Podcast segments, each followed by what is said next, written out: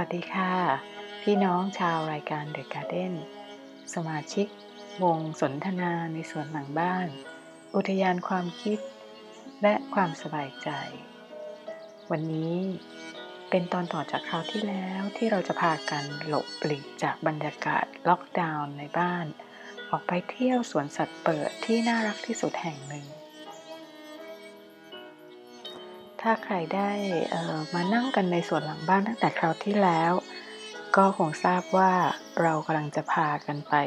เที่ยวทริปที่เชียงใหม่ Night Safari โดยมีไกด์กิติมศักดิ์ของเรา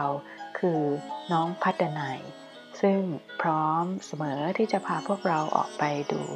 ชีวิตเล็กๆน้อยๆที่น่ารักของสรรพสัตว์ที่อยู่กลางแจ้ง ไปสูดอากาศบริสุทธิ์ และชมแสงตะวันกันค่ะ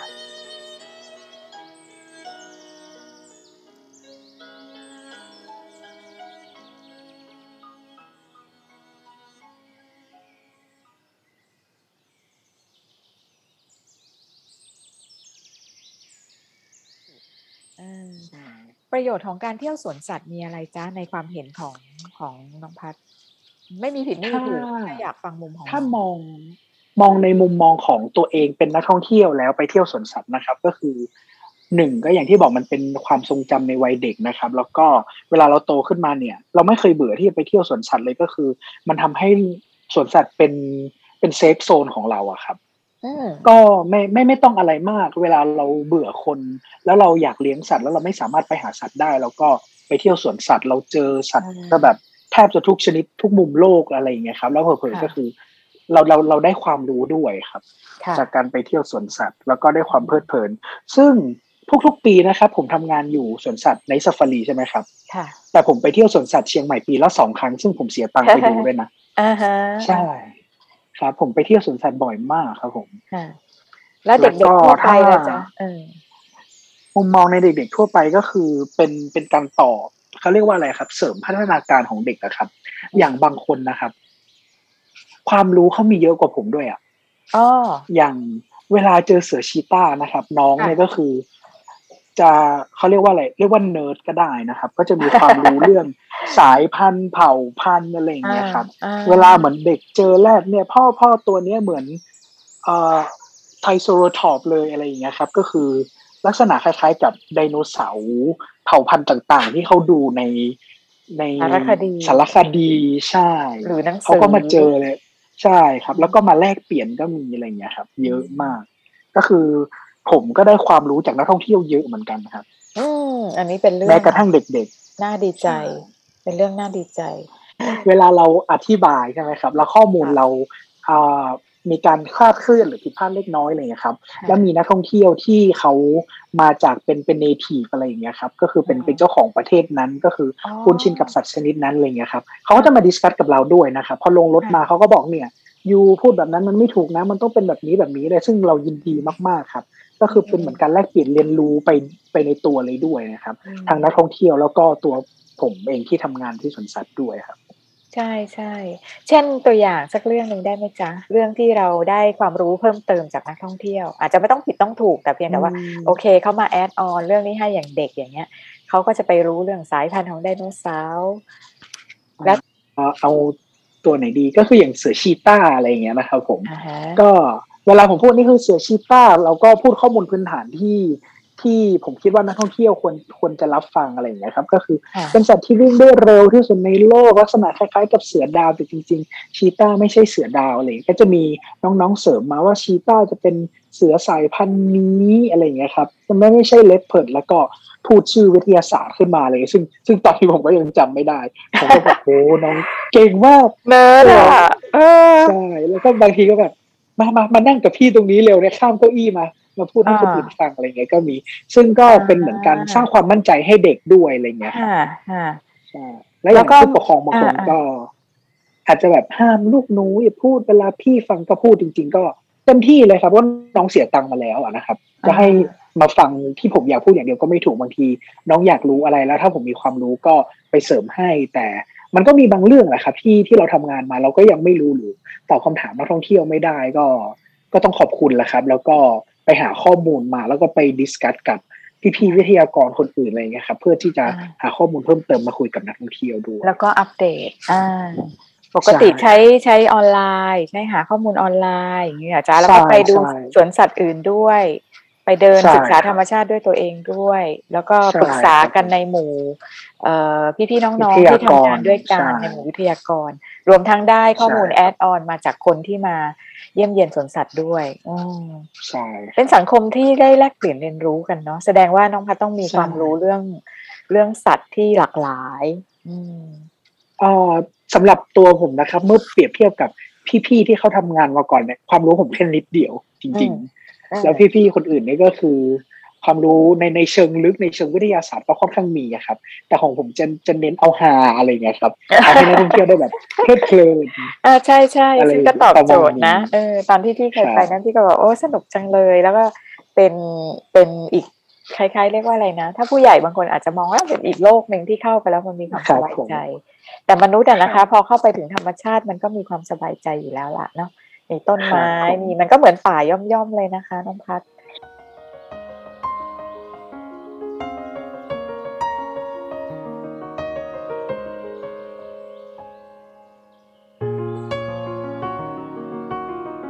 เปลี่ยนนะครับปกติก็คือจะแบ่งเป็นสองโซนนะครับ ชื่อสวาน่าแล้วก็เพเดเตอร์อะไรเงี้ยครับอ่าใช่ก็จะมีสัตว์กินพืชสัตว์นักล่าแต่ก็ถ้านักท่องเที่ยวมาเที่ยวเนะครับ ก็จะเห็นได้ว่า สัตว์นักล่ากับสัตว์กินพืชเนี่ยเขาก็จะอยู่อยู่ปนกันไปด้วย แต่สัตว์นักล่าเนี่ยก็จะอยู่ในพื้นที่ที่ไกลหน่อยใช่อ๋อเหรอครับแล้วก็แล้วจะเขามีไปมาหาสู่รั้กันไหมมีอะน้คะำไม่ได้ครับ เพราะว่าเดี๋ยวเดี๋ยวเขากจะลัวเขากินเจี๊ยะกันเออเออใช่ครับผม เพียงแต่อยู่ก็โซนคือติดมีกันได้แต่ใช่กั้นอยู่อยู่ติดกันได้รั้วรอบขอบชิดเพื่อที่จะทางสวนสัตว์ของเราเนี่ยอยากให้รู้สึกว่าสัตว์เนี่ยเขาทำเหมือนเหมือนเขาอยู่ในธรรมชาติของตัวเองตลอดเวลาครับ เพื่อที่จะให้สัตว์ทั้งสองฝั่งหมายถึงทั้งสัตว์นักล่าแล้วก็สัตว์กินพืชเนี่ยยังคงสัญชาตญาณของตัวเองด้วยอะไรอย่างเงี้ยครับอืมอืมยังให้สัตว์นักล่าเนี่ยยังอยากรู้สึกว่าอยากกินตัวนี้อยากล่าอยู่อะไรอย่างเงี้ยครับ แต่เราก็ไม่ได้ปล่อยให้ให้สัตว์อดนะครับ เรามีตารางเวลาตารางอาหารเป็นปกติอยู่แล้วครับของสัตว์อ๋อใช่แล้วก็กลับมาที่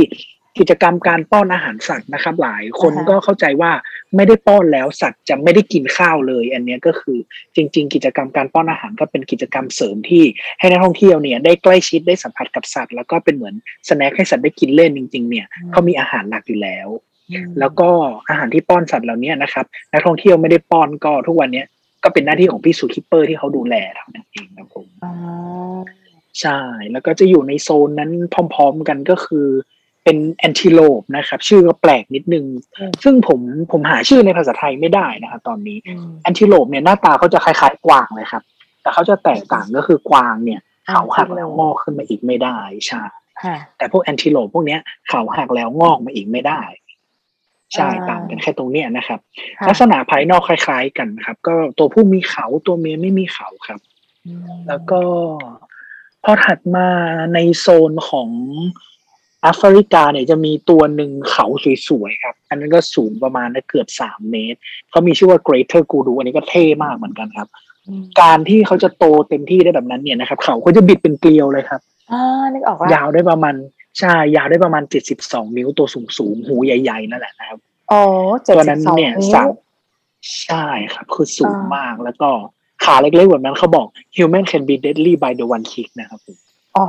เหรอคะใช่มนุษย์เราแต่ตายไม่ได้หน้าเอาเดียวเตะแค่ครั้งเดียวใช่ของมันใช่ไม่ได้ไม่ได้เอาเอ่อเขามาทำร้ายแต่ว่าเขาดีดอ่าใช่ครับ สัตว์พวกเนี้ย เขาไม่ได้มีไว้เพื่อทำร้ายใครหรือเอาไว้ต่อสู้นะครับ ก็มีไว้แค่ป้องกันตัว แล้วก็ตัวผู้จะมีไว้จิตสาวอะครับ ในในฤดูผสมพันธุ์นั่นนั่นเอง ใช่แต่กูดูอะก็คือจากที่ผมดูอ่า สารคดีนะครับ มันก็มีปัญหาคือด้วยความที่เขาใหญ่เกินไปแล้วบางทีมันสู้กันเนี่ยอ่าเขามันพันกันแล้วไม่สามารถแกะออกจากกันได้ก็ใช่ตายทั้งคู่ก็มี อันนี้ก็คือออธรรมชาติของสัตว์ใช่ครัอ๋อแล้วในสวนสัตว์เราเคยเขาเคยสู้กันไหมคะจนต้องไปแกะไม่ครับอืมเพราะว่าพวกนี้เขามีตัวโตที่เป็นจ่าฝูงอยู่ตัวเดียวอยู่แล้ว แล้วที่เหลือก็เป็นเป็นลูกน้องเป็นเขาเรียกว่าเป็นลูกฝูงเขาหมดเลยอะครับอ่าส่วนใหญ่ก็เป็น generation ลูกอะไรอย่างเงี้ยครับคือปกติที่ตัวผู้เขาจะสู้กันในธรรมชาติเพราะว่ามีหลาย ๆ ฝูงนะครับมีจ่าฝูงหลาย ๆ ตัวมาเจอกันมเขาจะอยู่กันไม่ค่อยได้ถ้าอ่าในธรรมชาตินะครับก็จะต้องต่อสู้แย่งชิง ตัวอ่าเมียบ้าง พื้นที่บ้างเท่านั้นเองครับอ่าอ๋อแย่งชิง แย่งชิงเอ่อคู่แย่งชิงแฟใช่นเนี่ยใช่เคยดูสารคดี ใช่ เคยดูสารคดีเรื่องนก ไม่น่าเชื่อนะว่าพอเราเอาความรู้ของนักปักษีวิทยามาบรรยายเนี่ย มันเป็นธรรมชาติที่น่าทึ่งมากเลยนะ เขาบอกว่านกเนี่ยค่ะ ชอบเต้นระบำ เต้นระบำแล้วก็หลอกล่อ แล้วผู้หญิงเนี่ยไม่ได้ซื่อๆใสๆนะจ๊ะแบลก็จริงแต่เขาจะล่อวันหนึ่งเขาอยากสนใจตัวเนี้ยเขาก็จะไปล่อว่าตัวเนี้ยเต้นเต้นสวยไหมร้องเพลงเพราะไหมแล้วอีกวันหนึ่งเขาก็จะทำเป็นไม่รู้จัก เพราะว่าเขาไม่โอเคเขาไปฟังอีกตัวหนึ่งมา อีกตัวร้องเพลงเพราะกว่าใช่อืมอันเนี้ย นักท่องเที่ยวจะได้เห็นในโซนนั้นก็คือนกกระจอกเทศ นกกระจอกเทศจะเป็นนกที่เต้นตลกมากครับผมค่ะเวลามันมันกลางปีกออกแล้วมันก็จะทำหน้าทำตาแล้วก็คอยาวๆของมันมันจะคล้ายๆกับอินเดียครับก็คืออ๋อแบบเป็นระบำโยกคอไปมาของนใช่งอ่าใช่แล้วก็บางทีนางก็ก็มีย่อๆบ้าง ใช่ใช่เมื่อกี้ที่หนูเล่าว่านางก็มีเท้าเป็นสองกีบแค่สองเท้าเท่ากับสี่ซี่ แต่ใหญ่มากเลยนะใช่เท้าเขาใหญ่นะไม่งั้นใหญ่เอาไม่ครับอยู่มีขนาดใหญ่ ตัวใช่หนึงครับหนักเท่าไหร่อะคะนกกระจอกเทศโดยประมาณ นกกระจอกเทศเอ่อปกติน่าจะอยู่ที่ประมาณนั้นแหละครับร้อยโลได้นะบางตัโอ้วโอ้ใช่ครับ ไม่เป็นอันตรายกับคนใช่ไหมคะเอ่อในสวนสัตว์ของเราไม่เป็นอันตรายครับ ถ้าอยู่บนรถนะครับอ่าฮะเพราะว่าสัตว์พวกนี้เขาจะตกใจมากมากๆเวลา ถ้าเราเดินออกไปเนี่ยนะครับผมอ่าก็อันตรายในธรรมชาตินี่ดุครับดุมากแม้กระทั่งยีราฟก็ดุอ่าอ่า สัตว์สัตว์ป่าในธรรมชาติทุกตัวเลยครับ อันนี้เวลานักท่องเที่ยวมาผมจะเตือนนักท่องเที่ยวตลอดว่าเวลาไปเจออะไรก็ตามที่ไปอยู่ในป่าเนี่ย พยายามมองเขาเป็นสิ่งสวยงาม แต่ใด ๆ สัตว์ป่าก็คือสัตว์ป่าครับอืมแม้กระทั่งสัตว์กินพืชที่เราคิดว่าเขาไม่อันตรายเนี่ยนะครับจริงๆเขาก็ไม่ได้อันตรายจริง ๆ แหละ แต่เวลาเราไปหาเนี่ยเขาไม่เคยชินกับมนุษย์นะครับเขาอาจจะคิดว่าเราไปมีอันตรายดังนั้นเนี่ยสิ่งที่เขาทำก็คือการป้องกันตัว ถ้าโชคดีหน่อยเขาก็จะวิ่งหนีไปอย่างเงี้ยถ้าโชคร้ายหน่อยเขาอาจจะมา attract เราได้อย่างเงี้ยครับอ่าดังนั้นเวลาไปไปเจอหรือในธรรมชาติเนี่ยนะครับนักท่องเที่ยวส่วนใหญ่จะชอบมาเชียงใหม่เนาะตอนอุทยานเปิดแห่งอุทยานแห่งชาติต่างๆอะไรอย่างเงี้ยครับ เวลาเปิดเนี่ยเวลาเขาไปเที่ยวก็พยายามเตือนนักท่องเที่ยวด้วยว่าว่าอย่าเข้าใกล้สัตว์ป่านั่นเองครับอืมอุทยานไหนที่ที่น่าสนใจบ้างอะเผื่อพี่ไป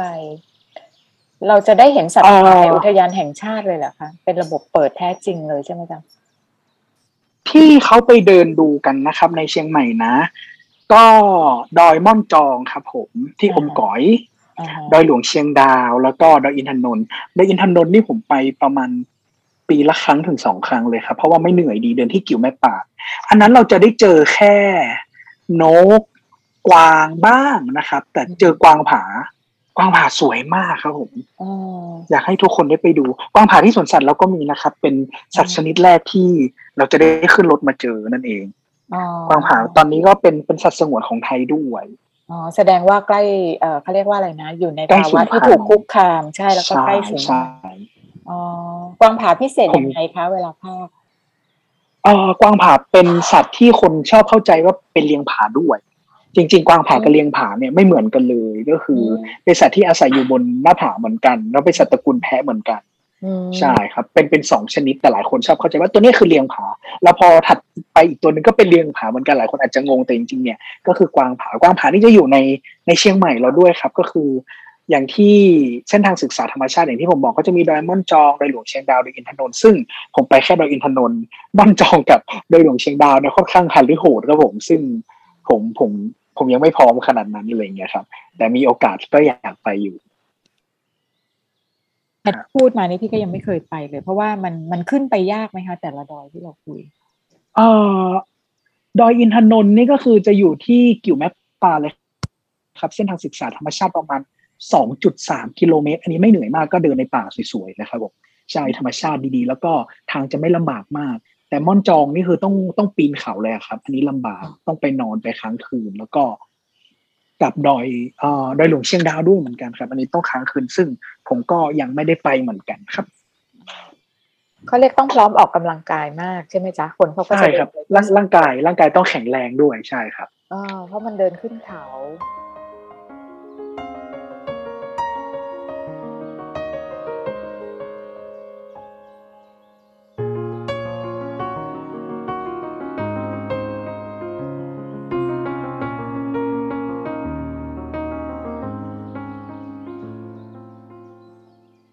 อย่างเมื่อกี้ที่เล่าว่ากวางผากับเลียงผาค่ะ แล้วคนทั่วครับไปที่ไม่มีความรู้อะดูด้วยตาเปล่า เราจะรู้ได้ไงว่าอันไหนคือเลียงผาหรือว่ากวางผา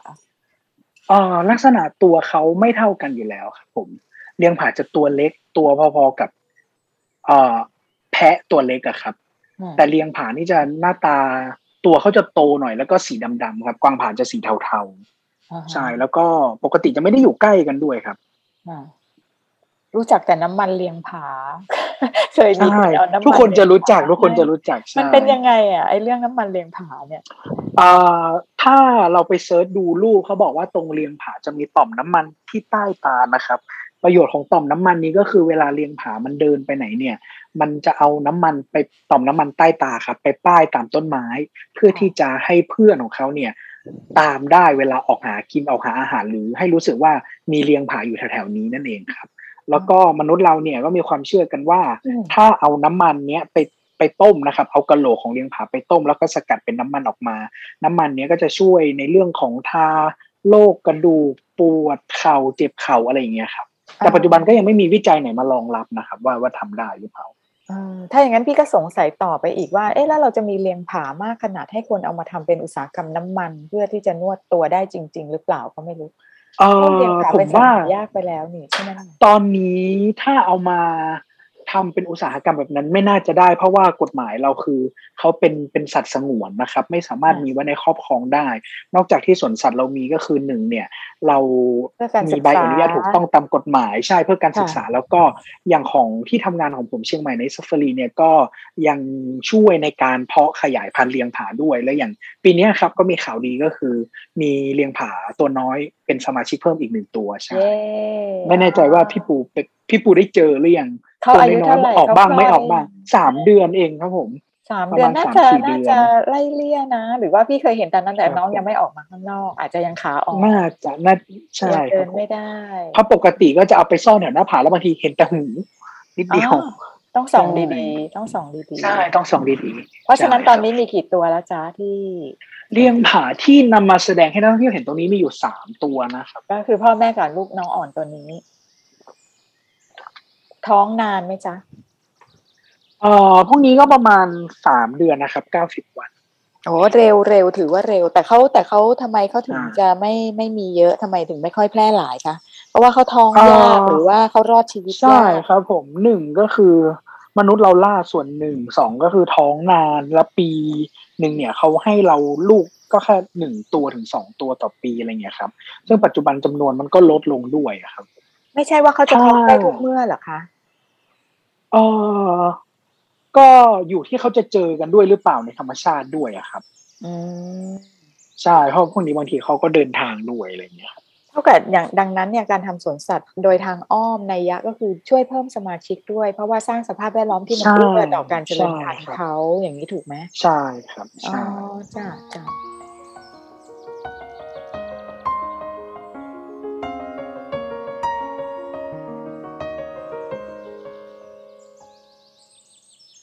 จากกูดูใช่ไหมก็เป็นฮิปโปครับผมอ่าฮิปโปก็จะมีอยู่สองตัวแต่ปกติส่วนใหญ่ฮิปโปก็ไม่ได้ทำอะไรครับ นอนอย่างเดียว ใช้ชีวิตส่วนใหญ่ไปกับการนอน ซึ่งหลายคนเนี่ยเอ่อโดยเฉพาะเด็กๆ ผมก็ด้วยเช่นกันแต่ก่อนเนี่ยเข้าใจว่าฮิปโปเป็นสัตว์ที่น่ารักมาตลอดเพราะด้วยหน้าตาเขาน่ารักอะไรอย่างเงี้ยนะครับค่ะแต่พอมาทำงานสวนสัตว์ก็รู้อีกแล้วว่าฮิปโปมันไม่ได้น่ารักขนาดนั้นเลยนะครับเพราะว่าหน้าตามันนั่นเองที่น่ารักจริงๆมันเป็นสัตว์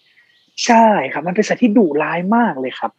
เขาบอกว่าสถิติที่เขาสำรวจพบเนี่ย ในทางฝั่งแอฟริกานะครับ มนุษย์เราถูกฮิปโปฆ่ามากกว่าเสือและสิงโตด้วยไอ้ยาโอ้ยนี่ความรู้ใหม่ใช่มากเขาฆ่าเพยังราะไงว่าคะมันวิ่งมาชนเออใช่แล้วครับมันย่ำๆมันแน่เป็นเลยสัตว์ที่ห่วงอาณาเขตมากๆ และฮิปโปเนี่ยเป็นสัตว์ครึ่งบกครึ่งน้ำก็คือใช้ชีวิตส่วนใหญ่ไปกับการนอนอยู่ในน้ำใช่ไหมครับค่ะแล้วเราไปเที่ยวสวนสัตว์ใช่ไหมเราเห็นฮิปโปอ้าปากเราชอบเข้าใจว่ามันขออาหาร แล้วก็โยนอาหารให้โยนอาหารให้ แล้วมันก็กินด้วยใช่ไหมครับค่ะดังนั้นก็ทำให้คนที่ไปเที่ยวสวนสัตว์เนี่ยเข้าใจมาตลอดว่าฮิปโปอ้าปากเพราะว่าขออาหารดูเป็นจริงๆแล้วเนี่ยใช่ก็อาจจะเป็นส่วนหนึ่งที่เป็นพฤติกรรมที่เกิดขึ้นในสวนสัตว์นะครับ แต่ฮิปโปที่ในธรรมชาติมันมันจะเตือนด้วยสองเลเวลด้วยกันเลเวลแรกเนี่ยมันจะกระเพื่อมน้ำก่อนตอนมัน ตอนมันนอนอยู่อะนะครับ เวลามันรู้สึกว่ามีใครมาบุกรุกเข้าหรือมนุษย์เราพายเรือใกล้เนี่ย มันก็จะส่งเสียงแบบกระเพื่อมน้ำเหมือนโทรศัพท์สั่นนะครับ แบบมืออย่างเงี้ยครับอ่าแล้วก็ให้น้ำสั่นให้ให้รู้ว่ามีฮิปโปอาศัยอยู่บริเวณนั้น แล้วก็พอกระแสมันใช่ครับ พอเรามันกระเพื่อมน้ำเสร็จ แล้วยังเข้าใกล้อีกแล้วยังไม่หนีอีกก็อย่างที่เห็นมันจะอ้าปากครับผม อืม ใช่มันอ้าปากก็เป็นการเตือนนะครับมันไม่ได้ขออาหาร ถ้าเราอ้าปากแล้วโอ้โหนั่นแหละถ้ามันอ้าปากแล้วเราไม่ฟังใช่มันก็จะอะกัดนั่นเองครับอ๋อแล้วเคยมีเรื่องราวไหมคะฮิปโป หรือว่าเคยเห็นที่ไหนไหมในเมืองไทยเอ่อมีไหมที่แบบ อันนี้เป็นความรู้สำคัญนะ เพราะว่าถ้าสวนสัตว์เปิด แล้วคนยังขาดความรู้เรื่องเนี้ยเขาจะคิดว่าแม้กระทั่งพี่เนี่ยอายุขนาดนี้พี่ยังเพิ่งรู้วันเนี้ยจากการฟังน้องเนี่ครัยบไว้ว่าอ๋อจริง ๆ ไม่แปลกครับการในอ่า ในในสวนสัตว์เนี่ยไม่อันตรายอยู่แล้ว เพราะว่าการจัดการของสวนสัตว์เนี่ยผมว่าค่อนข้างดีในทุก ๆ ที่ก็คือสวนสัตว์ต้องแอบป้องจะกันมีไว้แล้วล่ะแม้คนจะไม่ใช่รู้ก็ใช่ใช่ครับผมก็คือสัตว์ไหนที่อันตรายสัตว์ชนิดไหนที่ดุร้ายอย่างเงี้ยครับสวนสัตว์ก็จะจะทำอาณาเขตไว้ก็คือ อย่างที่เห็นเราไม่สามารถใกล้ฮิปโปได้เลยนะครับ ถึงแม้มันจะอ้าปากกว้างหรือมันน่ารักขนาดไหนเราเราใกล้ฮิปโปไม่ได้เลยอืมอืมแต่เพราะว่ามันอันตรายก็ไม่ไม่ได้มากๆทราบเหตุผลใช่ไหมแต่สวนสัตว์คิดให้แล้วใช่ ใช่ครับผมอืมอืมมีสองเลเวลก็จ้ะมีการเตือนใช่เลเวลอ่าใช่ ก็ก็ไม่แปลกเลยนะครับ ที่ที่คนจะมองว่าฮิปโปน่ารักเพราะหน้าตามันก็น่ารัก จนจนถึงทุกวันนี้ผม ผมก็มองมันน่ารักเหมือนเดิมอยู่ดี เพราะว่ามันก็ไม่ได้ทำร้ายผมแล้วเราก็ไม่ได้เข้าไปหามันนะครับเขาบอกว่าเวลาเราเจอสัตว์อะค่ะถ้าเราไม่ไปรุกรานครับเขาก่อนอะโดยมากแล้วสัตว์ก็จะไม่บุกเข้ามาทำร้ายเรายกเว้นถ้าเขาหิวจัดอยู่หรือเป็นสัตว์กินเนื้อถูกปะปะ จริงหรือไม่ ใช่ครับ ใช่เอออันนี้ก็คืออิงตามสารคดีที่ดูเลยนะครับ ก็คือสัตว์นักล่าจะล่าก็ต่อเมื่อหิว เวลามันไม่หิวแล้วมันมีกวางมีอะไรเดินผ่านไปผ่านมามันก็จะนอนมองนั่นแหละนะครับอืมแต่พอมันหิวมันก็จะออกล่าเท่านั้นเองใช่ก็จริง ๆ ก็ไม่ต่างกับเอ่อ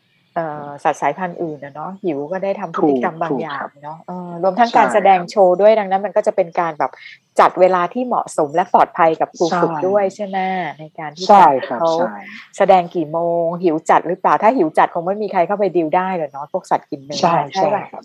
ใช่แล้วก็ใช้การใช้เอ่อเวลาใช้ตารางการให้อาหารเนี่ย มาเป็นเงื่อนไขหนึ่งในการร่วมฝึกด้วย อันนี้พี่เดาล้วนๆเลยนะเออถือว่าแล้วก็อ่า ตารางโชว์นี่ก็คือเขาค่อนข้างที่จะมีระเบียบวินัยมากๆครับ แล้วก็อยู่ๆเขาไม่ได้ฝึกสัตว์ที่โตมาแล้วนะครับเขาพวกพี่ๆเขาเลี้ยงสัตว์ตั้งแต่ตอนเกิดเลยครับค่ะประมาณสองสามเดือนอะไรเนี้ยก็อยู่ด้วยกันผูกพันกันโตมาแล้วก็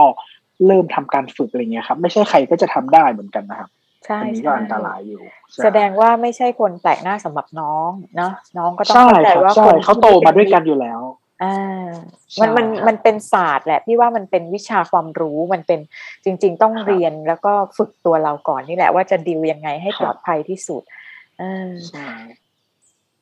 เอ่ออยู่มานับเป็นวันทำงานเนี่ย อยู่มาที่นี่กี่ปีเอ่อตั้งแต่ห้าเจ็ดห้าแปดห้าเก้าหกศูนย์หกปีครับหกปีนับเป็นรอบที่เจอน้อง เจอน้องม้าลาครับยผมทุกวันที่ไปทำงานใช่ถ้านับเป็นรอบได้ประมาณกี่รอบอะ โอ้โหหกปี เป็นพันพันๆรอบแล้วมั้งครับ วันหนึ่งก็ประมาณสิบรอบอะครับ ช่วงที่นักท่องเที่ยวเยอะๆนะครับอืมแล้วและตัวเวลาตัวไหนที่แบบหกพันรอบเลยเหรอ เคยมีคนไหนที่จากไปจากเราไว้ยังอะก็ก็มีบ้างครับผมก็เป็นเป็นเรื่องธรรมดา ของมนุษย์โลกอายุไขเป็นสัจธรรมมันนะครูสัตว์โลกใช่ใช่อืมอืมแต่ก็ก็มีมีที่คงผูกพันจ้ะก็ร้องไห้เหมือนกันครับเหรอก็คือบางทีก็ช็อกอะไรอย่างเงี้ยก็คืออืมเอ่อกูดูครับผมกูดูจะมีตัวหนึ่งที่อายุเขาเยอะมากๆแล้วอะไรอย่างเงี้ยครับมคือตัวที่มีเขายาวๆ ปกติตัวนั้นก็จะเดินเดินมาเดินมาหาเราให้แบบให้จับหน้าผากได้ป้อนอาหารได้อะไรอย่างเงี้ยครับอืมแล้ววันหนึ่งก็คือ ไม่อยู่แล้วอะไรอย่างเงี้ยก็ก็ร้องไห้อยู่เหมือนกัน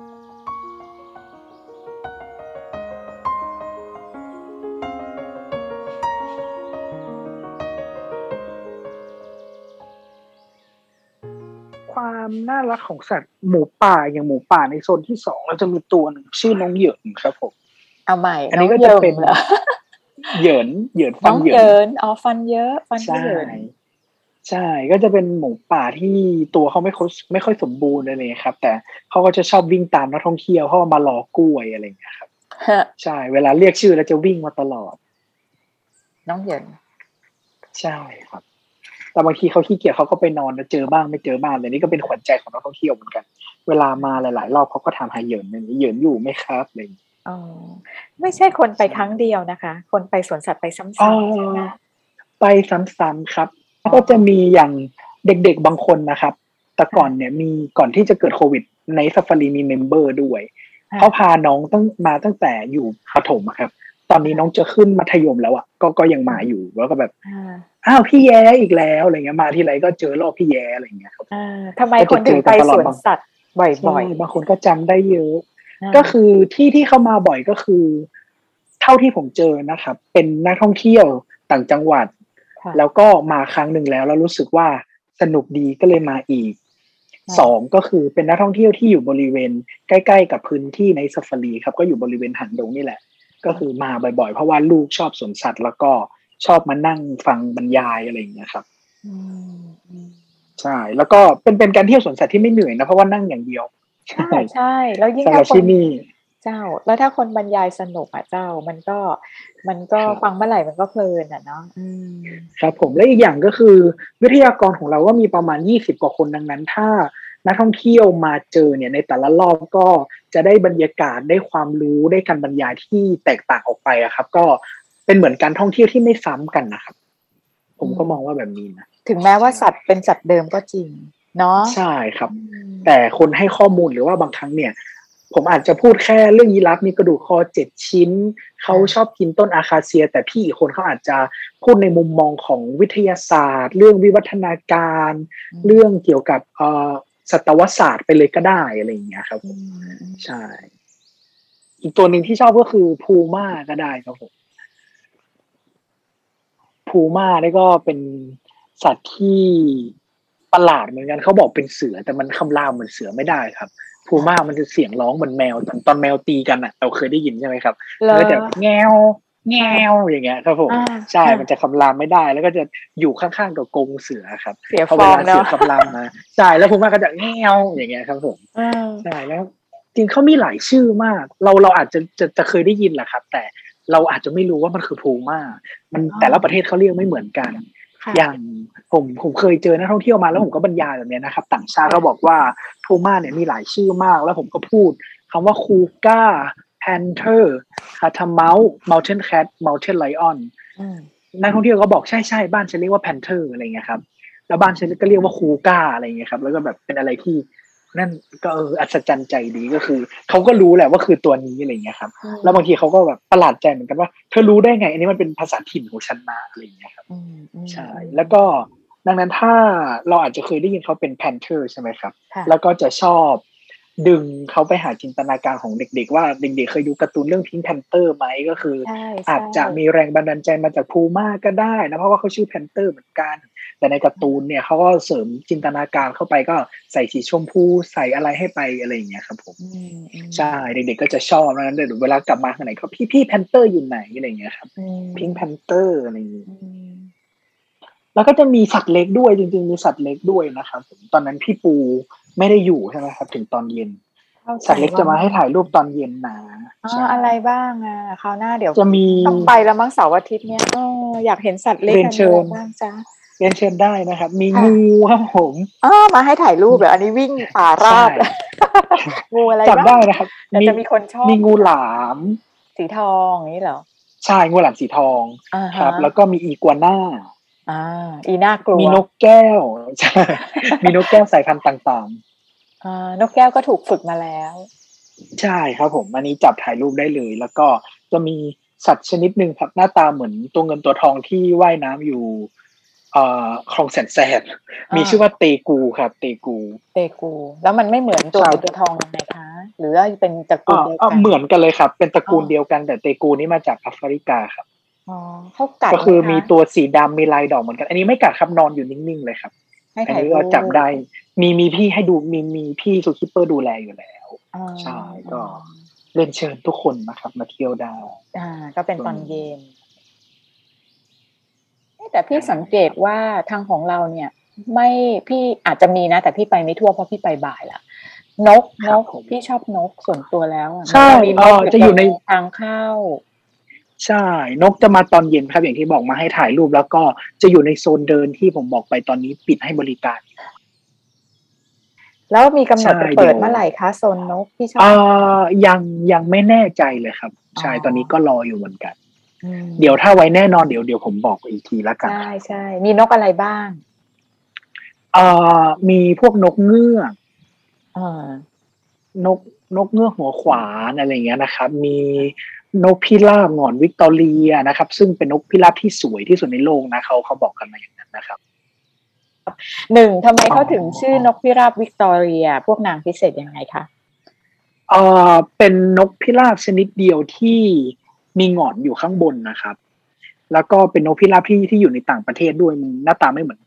นกพิราบทั่วไปอะครับ ความความสวยของมันก็จะพิเศษกว่า เพราะว่ามันเหมือนมีมงกุฎอยู่ข้างบนอะไรอย่างเงี้ยครับอืมใช่ก็เลยได้ชื่อพิเศษหน่อย เกี่ยวข้องกับควีนอะไรสักอย่างหนึ่งเพราะว่าพี่อยากกลับใช่มาว่าใช่เหมือนกับเรื่องของเอ่อ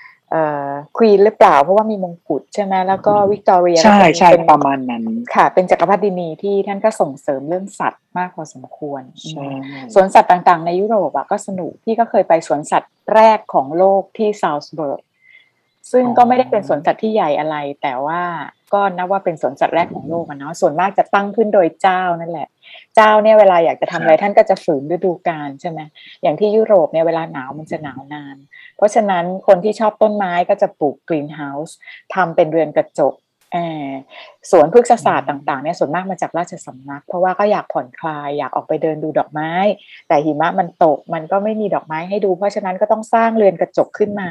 เพื่อรักษาอุณหภูมิในนั้นให้ร้อนชื้นมากพอที่ต้นไม้จะเติบโต เอาไว้เพื่อผ่อนคลายในฤดูหนาวอ่าสัตว์ก็เหมือนกันอย่างสวนสัตว์ที่เวียนนาก็เป็นอีกที่หนึ่งที่ว่าเหมือนได้รับการสนับสนุนจาก ราชสำนักให้เปิดขึ้นมา เพื่อที่จะเก็บสัตว์ต่างๆ ไว้ให้ให้เอ่อคนในราชสำนักได้ดูได้ทอดพระเนตรอ่า มันก็เป็นทิปเล็ก ๆ น้อยๆเนาะพี่ก็ถือว่าอะมามาเล่าจอยให้ฟังแต่ว่าครั้งต่อไปเนี่ย พี่จะต้องเข้าไปดูนกแล้วล่ะ มีนกพิราบวิกตอเรียนี้ด้วย แล้วก็เอ่อใช่นกเงือกใช่ครับผมนกเงือกนี่สวยมาก จริงๆ นกเงือกก็เป็นเป็นเป็นนกอีกหนึ่งชนิดที่ผมชอบ เพราะว่าเขา เขาสวยมากแล้วเขาตัวใหญ่มากครับ แล้วก็เวลาเสียงเขาร้องเนี่ย มันกังวานแล้วมันดังมากกล้องๆครับอ่าใช่ แล้วผมคิดว่าถ้าได้ได้ยินเสียงนี้ในป่ามันมันคงจะดีมากๆอะไรอย่างเงี้ยครับเออมันต้องแบบเข้าไปในถึงหัวจิตหัวใจเลยนะใช่เขาพี่เคยได้ยินใช่ขนาดครับได้ยินในสวนสัตว์ก็ยังรู้สึกเสียงเขากังวานมากเสียงใหญ่เสียงใช่กังวานใช่นกเงือกนี่ใช่ไหมคะ ที่เขามีคู่ใครคู่มันใช่ไหมคะที่บอกว่าถ้าใช่ใช่คู่เป็นสัตว์จากไปแล้ว monogamous อ่า จะจะไม่หาคู่อีกใช่ครับผมมีกี่ชนิดเท่าที่น้องรู้อะ นอกจากนกเงือกเอ่อมีนกเงือกนะครับของผมมีนกเงือกหัวแรดด้วยครับ ที่เป็นโมโนกามัสเนี่ยนะคะอ๋อครับ ผมสำหรับนกใช่ไหมครับค่ะแล้วก็มีมีนกออกนกออกที่อยู่ในในโซนเพเดเตอร์ครับถัดจากสิงโตมา อ่า ที่เขากินเนื้อ เขาอยู่คนเดียวนะใช่อันนั้นพี่เห็นพี่เขาจะใช่ใช่ใช่เขาอยู่คนเดียวใช่ครับ ที่ที่เกาะต้นไม้อยู่คนเดียวใช่ค่ะหน้าอัตานนั้นคเป็นล้ายๆนกอิน monogamous ทรีเหมือนกันเหมือนกัน แล้วก็มีคู่คนเดียวอ่าจริง ๆ คือชื่อเต็มๆเนี่ยอินทรีทะเลท้องขาวครับนกออกเป็นอินทรีชนิดหนึ่งอ่านี่ใช่น่ารัหากกินอยู่บริเวณชายฝั่งทะเลอ่าถ้ากลางออกน่าจะตัวใหญ่มากค่ะปีกถึงปีกใช่ครับ ตัวตัวค่อนข้างโตเหมือนกันครับผมค่ะแต่ของเราไม่มีทะเลครับดังนั้นเขาก็เลยไม่บินอ่าก็รออาหารจาก พี่ zookeeper มาแล้วก็ส่วนใหญ่สัตว์ที่เราค่ะปล่อยมาเนี่ยก็คือต้องต้องฝึกมาด้วยครับผมค่ะใช่แต่ไม่งั้นเดี๋ยวเขาเตลิดอืมเพราะเราไม่ได้ผูกมัดอะไรเขาเลยนะมั้งเท่าที่ใช่ครับจำได้ก็ปล่อยอยู่อย่างอิสระเลยครับอ่าแต่ก็คงไม่ไปไหน เพราะว่าอาหารก็ใช่เราดูแลใช่แหล่งอาหารอุไม่ดมมีสมบูรณ์ แล้วก็ใช่ไม่รู้สึกว่าใช่ครับในสวนสัตว์มีพยันตราย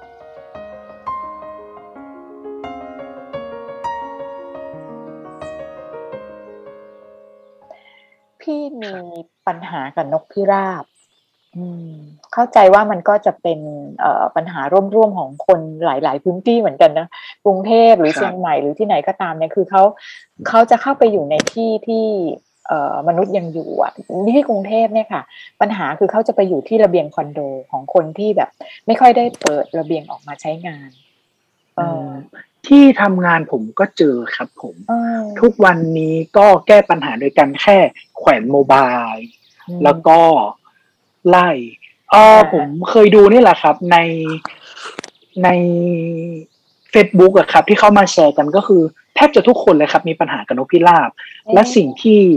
เขาบอกว่าวิจัยมาแล้วอะครับนกพิราบมีการปรับตัวได้เร็วมาก ๆ ดังนั้นเวลาเราไล่เขาด้วยวิธีนี้แล้วอะในระยะเวลาหนึ่งอะมันจะเคยชินแล้วมันก็จะไม่กลัว ในวิธีนี้แล้วอะไรอย่างเงี้ยครับอืมแต่สิ่งที่เราทำได้ก็คือเอางูปลอมมาแขวนอืมเอานกปลอมที่เป็นนกอินทรีตัวใหญ่ๆอะครับ ที่เป็นอะเป็นไม้อะครับอ่าอาจจะเคยเห็นนึกภาพออก ใช่เอามาแขวนแต่ที่ทำงานผมแก้ปัญหาด้วยการเอาโมบายมาแขวนแล้วก็ที่โมบายที่เป็นเสียงกิ้งกิ้งกิ้งกิ้งอะไรอย่างเงี้ยครับใช่อันนั้นก็ไม่อยู่เหมือนกันใช่สักพักเขาก็เรียนรู้นะว่ามันไม่อันตรายจริงใช่ไหมล่ะแล้วมันใช่ก็กลับแล้วมันก็กลับมาเหมือนเดิม เหมือนที่ท่าแพละครับ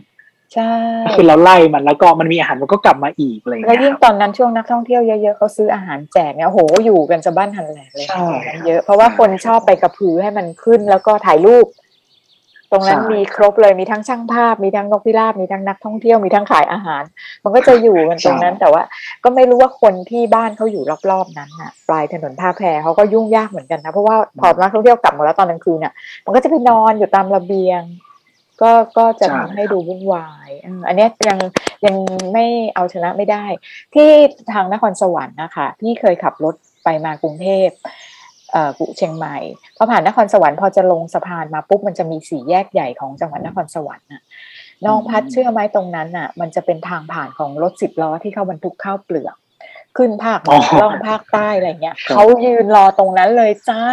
เป็นร้อยโอ้โหเป็นพันตัวเขายืนรอตรงนั้นถ้ารถคันไหนมาติดไฟแดงนะปาร์ตี้ พวกนางก็จะลงมาที่รถสิบล้อก็กินเป็นกิบุนฟกิเฟ่นต์เป็นบุฟเฟ่ต์ครัแล้วบพอไฟเขียวรถไปบางคันก็ติดรถไปด้วยเสร็จแล้วกินอิ่มแล้วค่อยบินกลับมาอะครับผมมีชีวิตที่สุขใช่สบายมากแล้วก็มีอาหารไม่จำมักัดนต่อวันเลยอะเขาก็แพร่และจำนวนก็เพิ่มขึ้นด้วยนะ ใช่ใช่จำนวนครัก็บเพิ่ม แล้วพี่ก็เคยมาเสิร์ช Facebook ดูเรื่องเนี้ยว่า เอ๊ะเราก็ทำยังไงปรากฏว่ามันมีหลายความเข้มงวดที่จะจัดการนะ บางคนเขาเดือดร้อนมากเนี่ยเช่นเขาเป็นโรงสีเป็นที่พักข้าวหรือเป็นโรงงานที่รับซื้อข้าวโพดเป็นลานใหญ่ๆเนี่ยเขา เขาปล่อยไม่ได้ เพราะว่าบางทีเขาถ่ายมูลลงไปปนกับสินค้า ใช่ใช่อันนั้นอันตราย อันนั้นอันตรายแล้วก็ทำให้สินค้าเขาเสียหายด้วยเสียออเดอร์เนี่ยเขาก็จะมีการจ้างนกอินทรีด้วยนะ มันจะมีบริษัทที่เอานกอ๋อใช่เหยี่คยรัวบเหยี่ยวเอานกมาไล่ไใช่นกอินทรีอ่าเอาเหยี่ยวมาไล่ ซึ่งพี่ก็รู้ราคาว่าต่อวันเนี่ยตกหลายหมื่นบาท ซึ่งแบบอุ้ยตายตกใจ แต่เสร็จแล้วไล่แล้วจะไปไหนต่อเดี๋ยวเขาก็มาอีก อันที่สองคือติดพวกหนามต่างๆ ไม่ให้เขาลงเกาะได้เขาก็จะย้ายที่นอนไป บางบางที่เนี่ยค่ะ ใช้ปืนอัดลมยิงพอให้เจ็บแต่ไม่ตาย บางที่ไม่ต้องการเป็นศัตรูนะเขาใช้ข้าวคลุกยาทำหมันไม่ให้ออกไข่อืมเออพี่ก็ลองเสิร์ชดูหลายครัๆบวิธีแต่ก็ไม่ได้ไม่ได้ตัดสินใจที่จะเลือกลงมือวิธีไหนสักทีเพราะก็รู้สึกว่า เอาเข้าจริงก็ถ้ายังไม่ถึงจุดที่อันตรายอะก็ก็กลัวบาปเหมือนกัน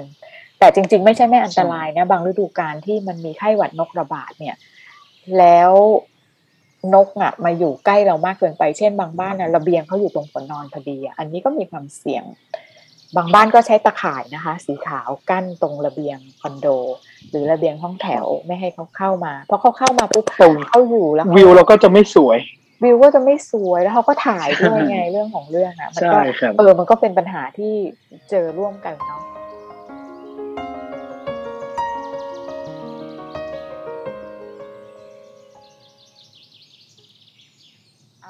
เอาเป็นไปได้ว่าเดี๋ยวคราวต่อๆไปอะถ้าเกิดว่าพัดมีตัวอย่างเรื่องสัตว์เรื่องอะไรเงี้ยก็สามารถที่จะแท็กเข้ามาเล่าได้เลย เพราะพี่พี่ว่าได้พี่ว่าเอ่อ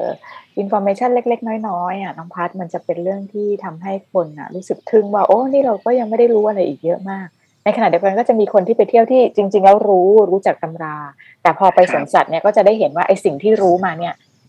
ตัวจริงเป็นแบบครับผมนี้เออสำหรับเด็กแล้วใช่มันมีใช่ประโยชน์มาก ใช่ ก็ว่าพี่ว่าเป็นสีสันอันหนึ่งของเชียงใหม่นะ แล้วก็เดี๋ยวถ้ามีโอกาสครับเนี่ยผเดี๋ยวมพี่ว่าจะไปเที่ยวอีก แต่ว่าถ้างั้นคราวหน้าเนี่ยน้องพัดจะมาเล่าอะไรให้เราฟังอีกก็ ก็รอรอฟังกันต่อเนาะอาจจะเป็นเรื่องของได้ครัสับตว์เล็กๆน้อยๆจ้ะก็เดี๋ยวครับโอกาสหน้าผมเราคุยกันต่อนะคะ วันนี้บ๊ายบายนะน้องพัครัดบยินดีมากๆครับ ขอบคุณครับ สวัสดีค่ะ สวัสดีค่ะยินดีสวัสดีครับจ้า